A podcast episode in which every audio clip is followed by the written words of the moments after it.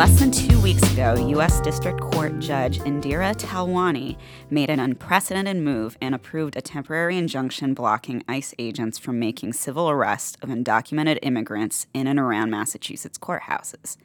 This was in response to a lawsuit filed by advocates and district attorneys Marian Ryan and Rachael Rollins, which have accused ICE of commandeering the state courts for immigration purposes. Talwani's decision has been lauded by lawyers and immigration groups nationwide, but met with skepticism from enforcement officials.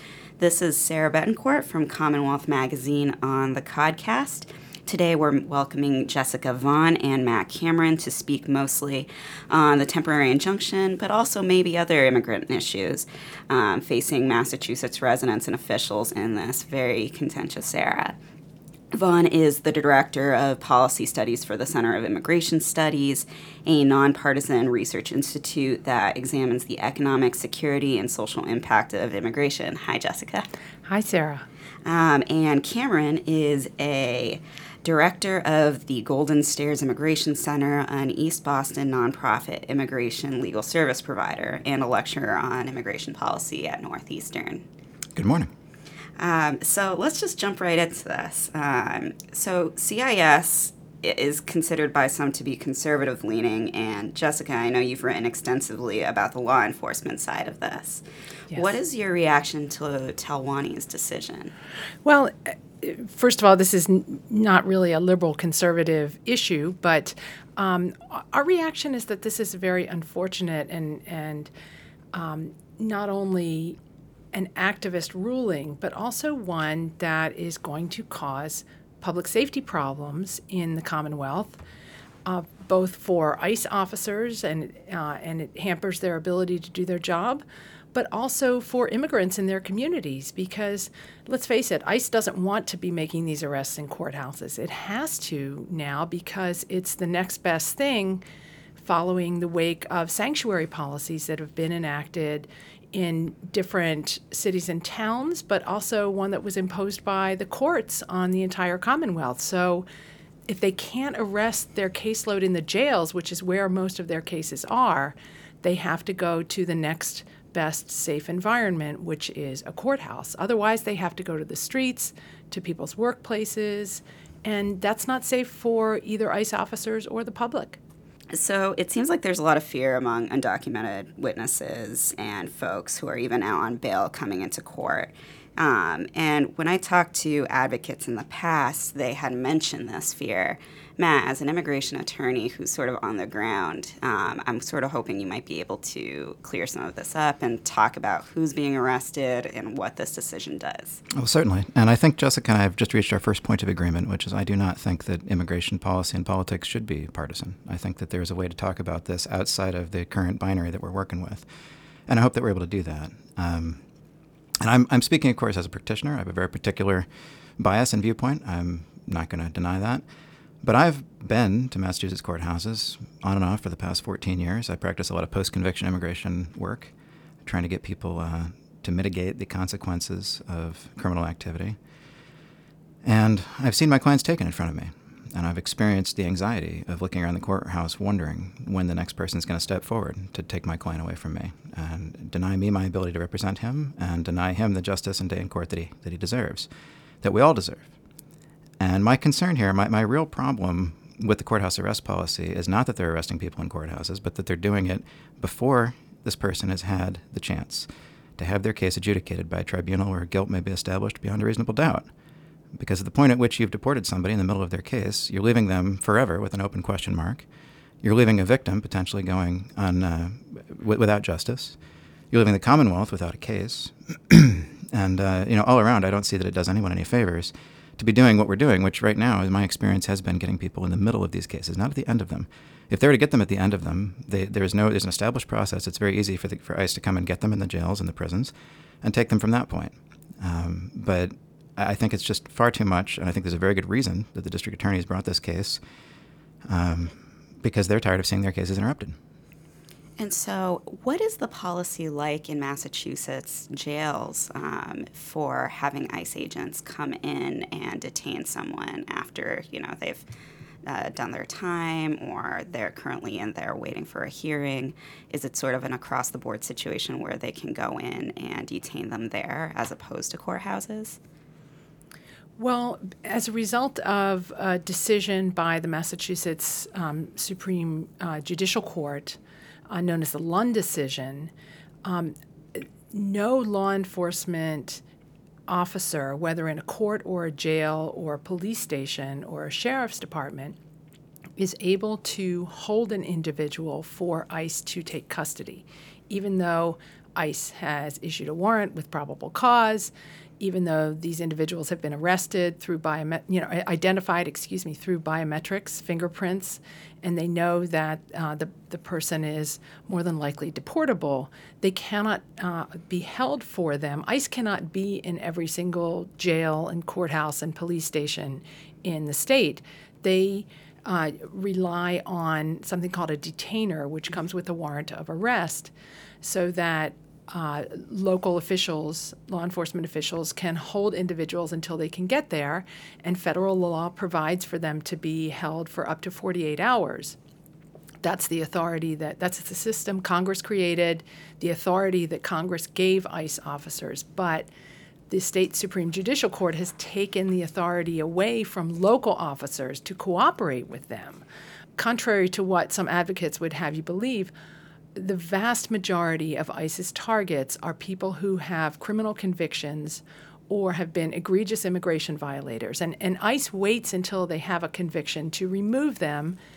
And if an attorney, uh, a prosecutor wants to wants ICE to wait until a case is finished, all they have to do is file a writ in court, and ICE will not deport people out from under cases here in the Commonwealth, especially criminal cases. They want people to be have justice served on them. So that's not really a problem. The issue is is that um, with this lawsuit, the target is really immigration enforcement that you know and a, a, political difference of opinion for for how and whether immigration law should be enforced. Can i just respond very quickly? Yeah, just a couple yeah, of points there because uh, massachusetts prisons and jails do have a 287g agreement for information sharing that is still in effect. Not all jails uh, only a couple of them. uh, for a lot of the big ones. Um, and the fact is that uh, ICE still can come and get someone. It, it's just that the Supreme Judicial Court, like many other courts, has found that this is not a warrant supported by probable cause. This is administrative order, and it's not a judicial warrant, and this is not probable cause. At the end of the day, a detainer is a request, and that we shouldn't have to spend a dime on state resources. And certainly, a state prosecutor shouldn't have to notify the federal government that they want to proceed with their prosecution. I think that's, I mean, all of this comes around to, to just a slap in the face to state law enforcement, uh, both cops and prosecutors who are just trying to do their jobs. Uh, and I think that it, it is it's worth bearing in mind that it was district attorneys who brought this case, and for a very good reason. Right, political reasons, I think. Well, you don't think they want to finish their cases? I mean, they want they want to do their job just like everyone else. Well, they have yet to provide an example of any innocent victim who was ever arrested by ICE in a courthouse, and I think that's very interesting. I mean, this is they've manufactured a problem that they've hung this lawsuit on. It wasn't actually a problem. They've tried to invent one to bring a case um, to prevent ICE from doing its constitutional and perfectly legitimate job in courthouses. In fact, we have a state policy in Massachusetts that explicitly permits ICE to make arrests in state courthouses. I guess I'd, we might have a different definition of innocent in this circumstance. I don't think someone arrested for driving without a license just for trying to get to work is, is not innocent. Well, if they're in the country illegally, and they know that they are, um, so I just want to clarify for listeners um, in terms of who has something called a 287G agreement, which is sort of an agreement between local law enforcement um, or sheriffs with uh, uh, federal immigration officials. Um, right now, it is Bristol, Plymouth, and Barnstable counties, as well as the Department of Corrections as well. And this is something that has come up in the past with the Safe Communities Act. A major part of that um, that has been advocated on, on Beacon Hill has been removing these 287Gs. But also, another thing mentioned by a lot of immigration advocates is this concept of people going into courthouses who are not there to post bail and are not there to, um, who are not there criminally and being civilly arrested. Um, and I, I haven't really explored the issue much, but I'm hoping, Matt, as an immigration attorney, you might be able to talk a little bit about what you've seen. Are these witnesses? And I guess are there actual examples? Well, I'm in a unique position here, I think, because I'm I am an immigration advocate, but I also happen to be married to one of the best prosecutors in Massachusetts. I'm proud to say that. And uh, she's very concerned about witnesses disappearing. This has certainly happened, even just being able to keep defendants in the country for serious cases. Um, but I will tell you that there is an umbrella effect here. It is not just the people directly affected because rumors and speculation just floods through these immigrant communities. I work a lot with Chelsea, Revere, East Boston, all very heavily uh, Latino, especially Central American communities. And the number of people now that I've had to talk uh, into going to the police, talk into going to the courts for protection, people in serious trouble, people who are being victimized daily by domestic abuse, sexual violence, who are terrified to talk to the police, even in a place like Boston where it's about as safe as it could possibly be in the United States, and terrified to go to the courts because they've heard about people being arrested in court. And even now, when I'm telling people there's a federal order and you're safe to go to court and do your business, uh, there's still a lot of skepticism because they've heard of so many stories like this. So I just want to remember that all of these policies that we're talking about here in this room go far beyond uh, in, into homes and into real communities where they have real consequences. Well, that's right, Matt. That's why this is so important that people understand what's really happening. I mean, I think the advocacy group should be out there making sure that victims and witnesses know that they're not going to be targeted by ICE, that they're simply not going to be targeted for enforcement and never are.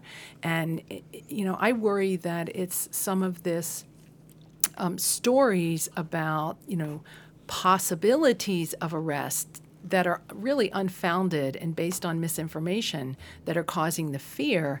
And uh, I think that needs to be tamped down so that people do come forward. I mean, it's the best thing for victims and witnesses to be known by ICE so that they can access the protections that are available in the law for victims and witnesses in terms of, you know, if, if they're in the country illegally and they're a victim of domestic violence, they may qualify for visa protections. And that's a reason to have more communication between state and local officials, not less. And there's an argument to be made that organizations such as yours that are actively equating undocumented people with criminality uh, aren't helping, aren't helping the conversation or the discourse. And we, we have a lot to. Oh, we're talking about victims and witnesses here. It all comes down to the same thing. It all comes down to the same communities affected, and I don't think that these distinctions necessarily get made. There was a, uh, a report that ICE did last year uh, that studied a 10 week period that found that First of all, ICE is identifying many, many people who are getting arrested in the Commonwealth who are potentially subject to deportation. And then they vet those cases through the Secure Communities program. And ICE issues about uh, issues detainers on about half of the individuals that it identifies that it could be targeting, but they only go after the worst of the worst, that half that are the most egregious. And then of those, they're only ever able to take custody of about half of them because of the sanctuary policies. So clearly, they are being hindered in their ability to keep the most egregious uh, violators off the streets. And those are the ones that I think everybody agrees should be subject to deportation. And so there's this Immigration National, Nationality Act of 1965. This whole concept of arresting folks at courthouses is not a new thing. From back then, immigration officers were allowed to perform civil immigration arrests. But I think it's it's pretty fair to say that the political climate and just the polarization of this whole issue, the number of immigrants that are here uh, has increased significantly. I guess what the, do the two of you have to say about the impact of uh, this sort of long-standing policy on the current situation. And Matt, do you want to start? Well, we've only had a, a, branch of government dedicated to immigration enforcement for 16 years. So this is a somewhat new experiment. It's certainly not an inevitable experiment to have it done this way. Um, but you can go back to the 20s. There's, there's a great letter from a Cleveland police chief uh, in which he was being asked by the Immigration Service at the time to try to find somebody in his community that they were looking for. And he polite them, politely wrote them back and said, You come find him. Uh, this is not my job. This is not a new idea that we, we separate state, local, and federal governments. And certainly it's classic constitutional federalism, it's classic small government conservatism. On any other issue, it would be. Um, I think that if the IRS started acting the way that ICE is and going to courthouses and picking up people that they thought were dangerous who hadn't happened to have paid their taxes, and trust me, there are plenty of dangerous people who haven't paid their taxes, I, I think that we'd have, be having a very different conversation in this country about how the IRS was behaving. But because it's ICE and because it's this issue, I think it's very easy to, uh, to come out against it like this. Well, that's right. I, I, I, think that immigration enforcement is being singled out in this situation. Uh, my experience is that uh, the vast majority of law enforcement officers, agencies, leaders across the country understand the importance of cooperating with ICE. ICE doesn't patrol our streets looking for the most dangerous criminals. They find them through referrals from local law enforcement agencies, and those are the, the ones that they want to focus on, but they need to be able to cooperate, and we don't have that uh, option here in the Commonwealth of being able to have someone held in jail at the completion of their sentence uh, because of the Lunn decision. So now ICE has to find another way. And again, it's important to remember this this policy of courthouse arrests is not part of any um, effort to have mass sweeps or you know round up people. It's a response to the situation created by the state Supreme Judicial Court and the local jurisdictions within the Commonwealth like the Boston Police Department, Somerville, Cambridge, Lawrence, that have deliberately enacted policies that restrict cops' ability to, and the courthouse's ability to cooperate with ICE.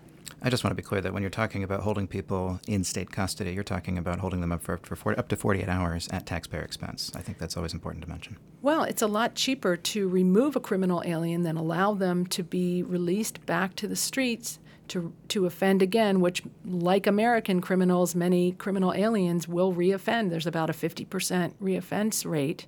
And so it's a lot more expensive uh, to prosecute them a second time when they could have been sent back to their home country, not to mention it's a lot better to avoid having someone else victimized, as we've seen in some of these horrible cases of, for example, people released by the Newton District Court or other places uh, around the Commonwealth that have gone on to reoffend in very serious ways. I would just add that you're giving people a free pass essentially by deporting them in the middle of their cases, and you're putting them essentially you're, you're victimizing someone in their home country. If, well, if again, that's, if that's where you're coming from. ICE waits until the conclusion of the case. They, they really don't. That, that's the whole issue here.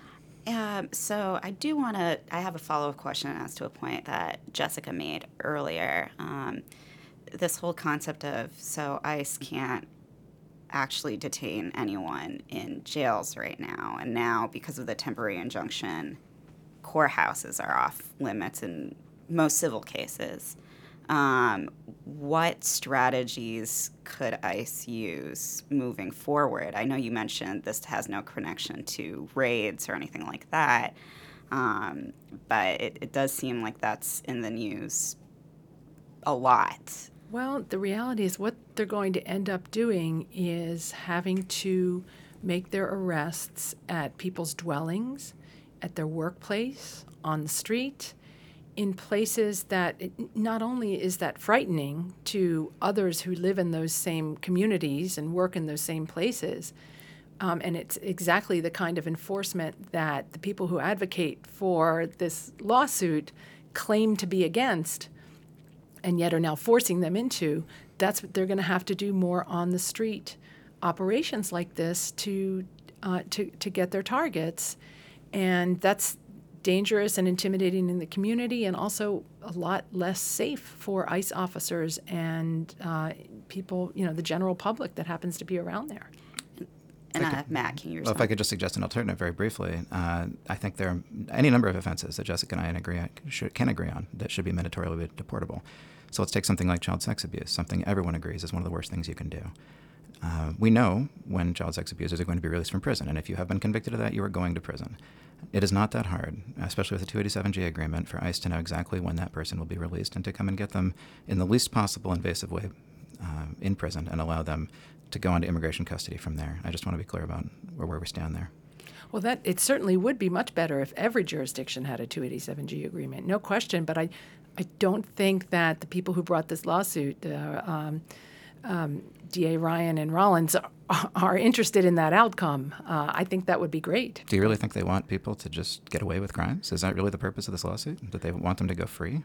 No, I think the purpose is to try to interfere with immigration enforcement and to make a political statement. But if the outcome is a 287G agreement across the whole state in every county uh, jail, I think that would be a great outcome and much more safe for the people of the Commonwealth. But just to be clear, you don't take them at their word that they're concerned about their prosecutions and they're frustrated by ICE's uh, constant interference. Well, since they don't have any examples of any victims or witnesses that have been arrested by ICE in courthouses, I, I think that it's a speculative um, question that they're raising, and that's even more so why I think the injunction by Judge Talwani was inappropriate. By definition, those will be hard to find. Most of them been deported if that has actually happened the way they say. But well, then I also why do think, we need an injunction? Well, defendants have rights too, and uh, they have a lot of rights.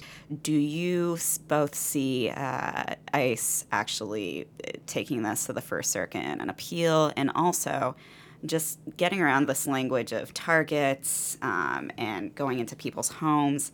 I guess what has the reaction been uh, among the immigrant community um, in terms of you know a reaction to the temporary injunction, and I, I guess has there been any tangible uh, repercussions from it? it's been a tremendous relief, I can say, for, I mean, just being able to tell people that, yes, for sure, we can actually go to court and walk out together has, has been a tremendous relief for everybody that I work with. And actually for my own mental health, not that the story is really about me, but I've been working for the past 14 years, and my anxiety has gotten worse and worse every time I go into a Massachusetts state courthouse on a day that we have a scheduled hearing. Um, Why is that? Because I've had now four or five people taken in front in front of me when they had good, strong defenses. One of them is still in ICE custody a year later, and we might actually be able to finish his case in a couple weeks here. But he never should have been taken in. He was acquitted completely, and he's still in ICE custody. And it, these these things have real consequences. Do you have any thoughts on if this will be appealed or um, what the fallout has been from the enforcement side? I don't know if uh, the government will appeal this. I think they should for a number of reasons, not only for the policy and, and, practical reasons and constitutional reasons that we've been talking about, but also the fact that Judge Talwani really should have recused herself from this case based on her statements in prior cases about her animosity toward ICE being in the courthouse making arrests. So I, I think they, they do have grounds, uh, and that there are many reasons that suggest that there are good practical, constitutional, legal, and, and even political reasons to, to make an appeal. And it has implications, of course, for the rest of the country. And uh, Matt, do you have any thoughts on Talwani recusing herself in this situation? I don't. I haven't seen any grounds for it. I certainly expect they'll appeal on what on those grounds or anything else. Uh, but I wouldn't expect them to let this go immigration policy is a very contentious issue, especially with what's going on in the border. You have, in Boston, even uh, Wayfair employees are actually protesting and striking because they didn't agree with the fact that their company was providing a $200,000 contract to these border detention facilities. Um, in this sort of contentious age, how do you how do you see this court ruling having a place? And I'm under the impression that it's the first of its kind in this country. So it is. Um, I guess Matt, do you want to start? Uh, well, I mean, after the Lunn decision, uh, Jessica mentioned earlier, ICE publicly stated that it would be essentially tripling down on courthouse arrests at the point, and just for the reasons that Jessica already gave. And so we saw a tremendous uptick. Uh, we saw a lot more fear and concern and speculation around what was going on in these courts and what was happening. But you know, our real enemy here is misinformation. I think on both sides, and uh, there is just so much misunderstanding. So many people, for example, just think that a sanctuary policy is the purge, essentially, that crime is legal. That's I hear people say things like that all the time, um, or that people are criminals just for being in this country without permission, which they are not, clearly are not, under any view of the law. And as long as this kind of misinformation, this misunderstanding is out there, as long as we cannot agree on the basic terms uh, that we're working with, as long as we can't understand the system that we have, I don't think we're ever going to reach any meaningful reform. I don't think we're ever going to reach any meaningful agreement about how to go forward from this. And that's been my real concern about this is, is that we have trouble defining and, and sticking with terms, I think, because there's so much public misperception around these, these points. And uh, are you talking about terms like, say, asylum versus uh, people here illegally? Um, what kind of terms are you thinking about? Well, even just calling undocumented people criminals, which um, you know, there's been a pretty sustained campaign to make sure that those two words are equated, and I think that's very unfortunate. And I think it's caused a lot of the uh, division and, and, angst and anger that we've seen in, in this country in the last couple of years. So, Jessica, I know CIS does use terms like illegal immigrants. Um, and I guess what is your sort of thought on this um, and it's the definition and the play into public discussion? Well, we have seen a lot of efforts um, by advocates to try to change the terms of discussion. For example, getting away from the, the legal term for someone who's in the country illegally, which is illegal alien, um, versus um, some you know terms like undocumented, new American, things like that. Um, I, that's you know that's a tactic that's been employed, but I, I don't think is really uh, helpful in you know civil discourse on this issue. Um, I, I, think what's most important for people to understand on uh, in understanding ICE is that the vast, vast majority of the people that they are seeking to arrest and remove are individuals who, most of whom are in the country illegally, they also are looking for those legal immigrants who have violated the terms of their admission by being convicted of a very serious crime. But their targets are overwhelmingly those who are causing problems in American communities, um, often immigrant communities, and people who are the most egregious violators of immigration law, for example, who've been deported before or skipped out on their court hearings. Uh, there are other ways to address the general problem of illegal immigration, like going after employers who are getting away with hiring illegal workers and, and dealing with um, the, the people who are uh, arriving at the border and asking for asylum and all sorts of other issues. But um, you know, I, I think that's part of what people don't understand is that who actually is ICE looking for and why. And if we can have some honesty about that, I think it would illustrate why ICE is, is uh, fighting this case so hard.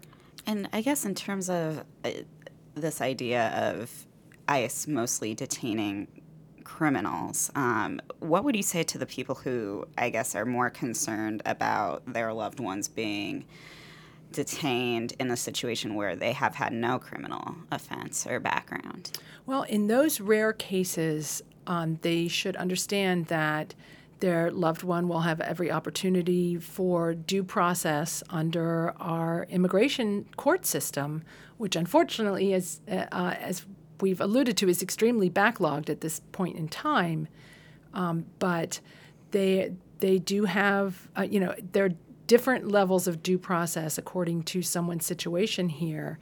And um, they may be able to make a case for being able to remain in the country, but if they're here illegally, they need to answer to those charges as well, whether they're a criminal or not. And I think we might have very definition, very, very different definitions of what might constitute a serious crime as well. And I was just looking at the Obama numbers from I think 2008 to 2016, and uh, the majority, it was something like 60 percent, of the people, and this is from DHS's own numbers, um, had been put into proceedings through a traffic violation of some kind uh, or through some other immigration offense that was didn't suggest any kind of danger to the public. Well, that's because those are mostly border cases. If you look at the interior cases, more than 90% of them are convicted criminals, oh, not, that, not traffic offenses. That, that was actually the interior numbers, and I can follow up with that. Um, and I was actually getting into an argument with Obama's own immigration policy person because now they're trying to rewrite that legacy and to say that the, the Obama administration uh, was somehow easier than, than the Trump administration, some of these people, and that's just not true. If, not, if anything, Trump has completely deprioritized the system and deprioritized violent criminals and serious crimes and it's really just become open season for whoever's in front of them. And I think that that's a, a, far and even at some this point, you can see off the record, you've got a number of ICE agents saying we want to return back to the time when we could prioritize. But even under the uh, allegedly felons not families policy, uh, we still saw more people put into proceedings over unlicensed operation, operating suspended license, uh, things like that, that really I think anybody could agree are not the same kind of public safety threat that might be implicated by the phrase serious crimes. And I really want to push back against this attempt to suggest that there's something inherently criminal about undocumented people, because that is what we're talking about here. Is that you're talking, you're suggesting there's a group of people who are more likely to commit crimes and more likely uh, essentially as a matter of character because they're already here without permission. Uh, to be a danger to our society, and I well, just I've don't never think that's made true. That, that assertion. I think uh, you've been associated with quite a few people who have. Well, Uh, That's different from me saying. not, not to mention your and organization. you're wrong about that. Well, and, and are you looking forward to John Tanton's papers being unsealed? I Um, have no idea what you're talking about. Um, do you guys have any 30 second final thoughts on specifically the court situation with the temporary injunction um, that you would like to add? I'm sleeping better. I'm feeling better about my job and about what I can tell my clients. And I do think that if you believe in states' rights and limited government and the right of local law enforcement to prosecute its own cases, that there's really only, only one way to look at this, and that's from the side of the DAs. And Jessica? Well, unfortunately, the people who live in the communities where uh, where criminals are being allowed to go back to the streets instead of sent back to their home country are not sleeping well. They're not afraid of ICE. They're afraid of the dangerous individuals that are protected by sanctuary policies and by misguided injunctions like this one.